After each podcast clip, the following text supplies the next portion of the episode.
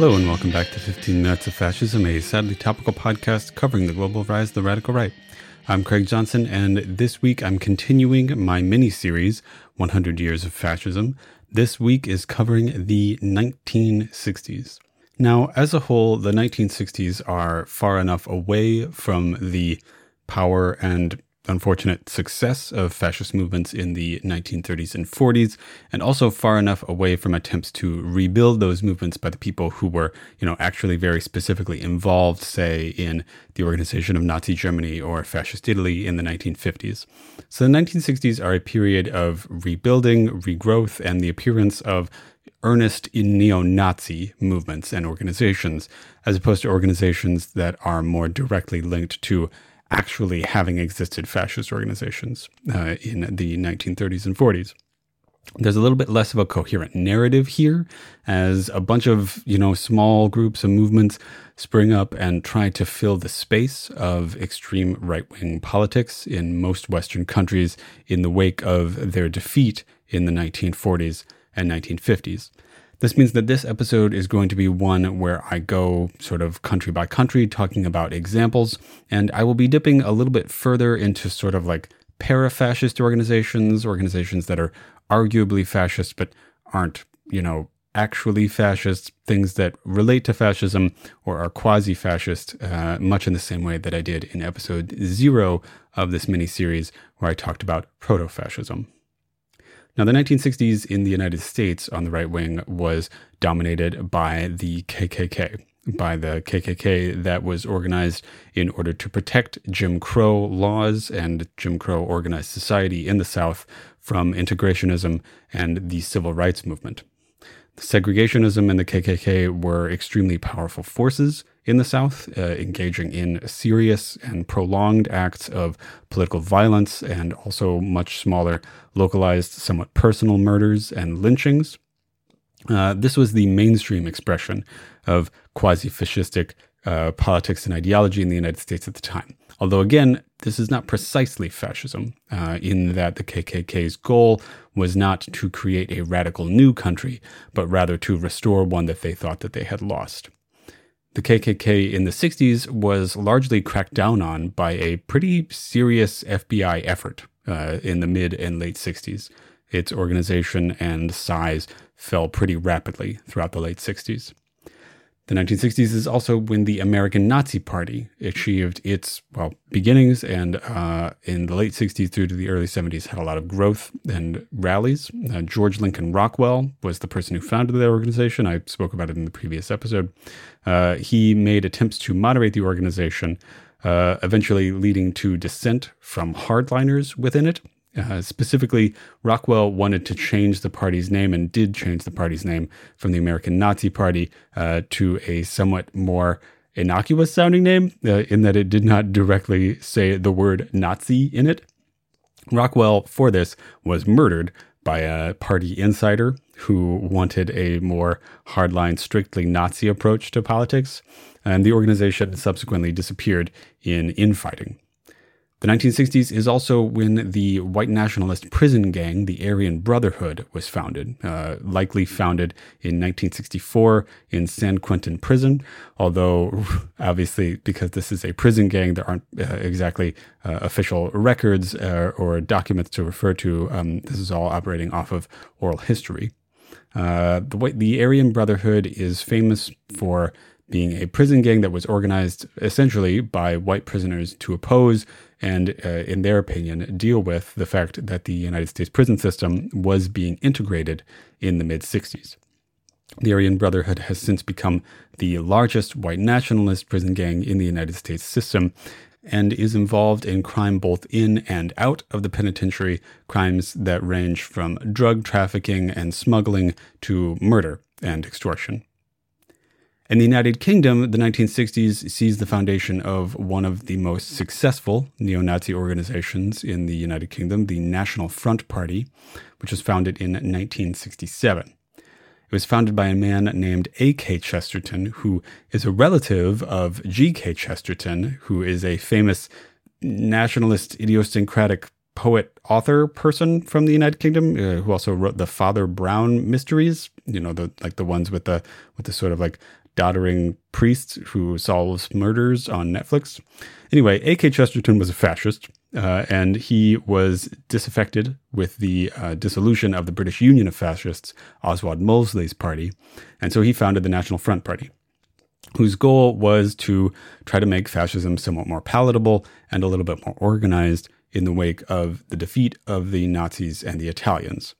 While the party had some local successes, it never achieved a seat in parliament or in any other regional body, uh, and instead spent most of its lifetime clashing with leftists and other different types of British nationalists.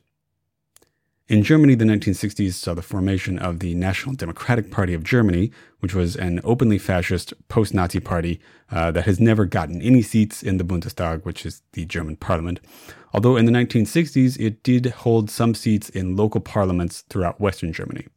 The party was less radical then, however, because it was sort of occupying just the right wing position in general due to the coalition government uh, that was currently dominant in West Germany. Since then, the National Democratic Party of Germany has become more openly fascistic, although today it is a lot less important as a right wing force in that country. Argentina is one country in Latin America and in the world where there were very many open fascist organizations and people in the 1960s, and this is something that I actually study specifically in my academic work. One of these organizations is called Tacuara. Tacuara in Argentine Spanish refers to a sort of makeshift spear, which in Argentine national accounts was used by peasants in Argentina's independence wars against the Spanish. So, probably the most obvious referent in the United States would be the Minutemen, something like that. Anyhow, Tacuara was a pretty standard fascist organization. You know, they sort of combined street thuggery with intellectual uh, explorations on the part of the membership that was, you know, a lot of dissident youth, you know, overeducated, downwardly mobile white men, uh, the exact people who come to be part of fascist organizations, small or big. Tacuara remained relatively small throughout most of its history, although it did pull off some pretty daring stunts uh, such as several bank robberies, um, some assassinations. Uh, they also commandeered a transatlantic flight and landed it in the Malvinas or Falkland Islands uh, as a protest against the United Kingdom's control of that particular archipelago. Tacuara eventually fell apart, like most small fascist organizations do, by infighting. Uh, specifically, there was a faction in the organization that wanted to remain like pretty much extremely right wing, you know, extreme right wing Catholic nationalists. And there was another part of it that uh, wanted a little bit more rapprochement with some left wing organizations, you know, some of your more uh, conservative union organizations, specifically uh, the establishment left Peronist organizations in Argentina. However, much more influential than Tacuara was uh, the Revolucion Argentina, which was a particularly right wing military government which took Argentina in 1966. It was particularly influential and important because of its like extremely serious right-wing ideology. It was first run by a general named Onganía, and his intention, along with the other people in the junta, was to establish not just like a temporary military government that would, you know, prevent the left from taking power or that would stop a particular electoral or political outcome that they didn't want. They wanted to change Argentina's national trajectory in a serious and long lasting way. That's why they called themselves a revolution, you know, as opposed to like, you know, the reorganization something or something like that, right? Their intention was to remake the country, and that makes them a little bit more fascistic than a lot of other people. You know, they, they self identified as revolutionaries. However, what they actually engaged in mostly was sort of lowercase l liberal reforms, right? You know, getting the government out of the economy, uh, a couple sham workers' rights reforms, mostly uh, working with already corrupt workers' organizations, already corrupt unions.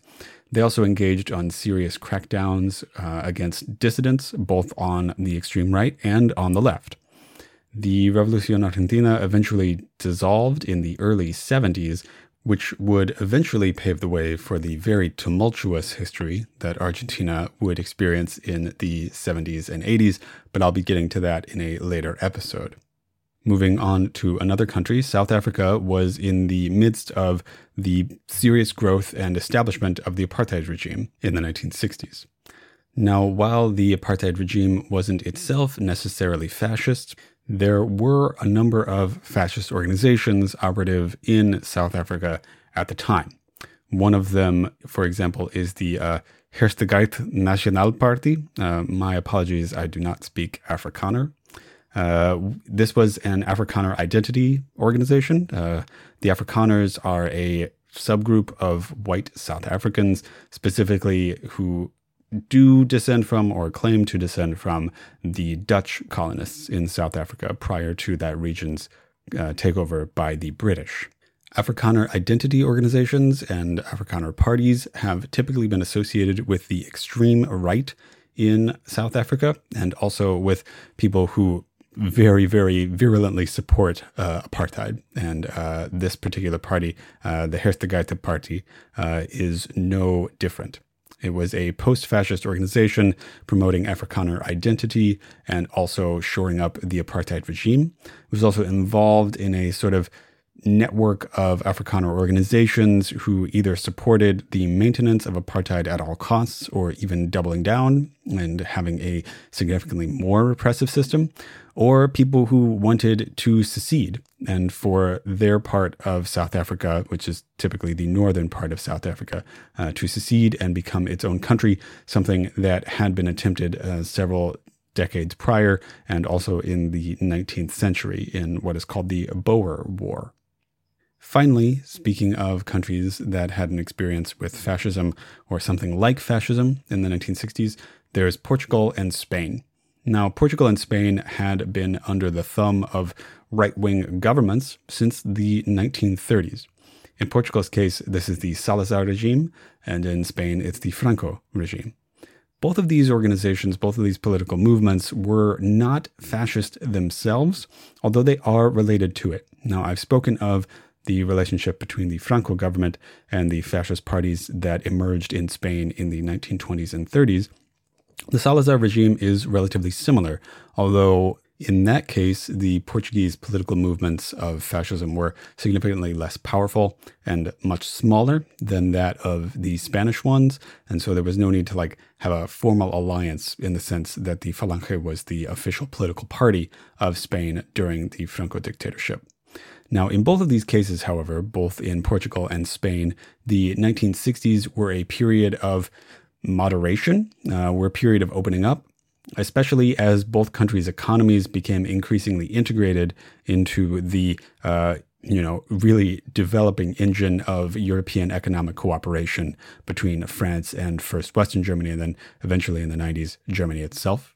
Uh, this economic integration back into the European economy and then the world economy would make a lot of these regimes think twice about repressive things that they were worried would get them kicked out of some of these agreements.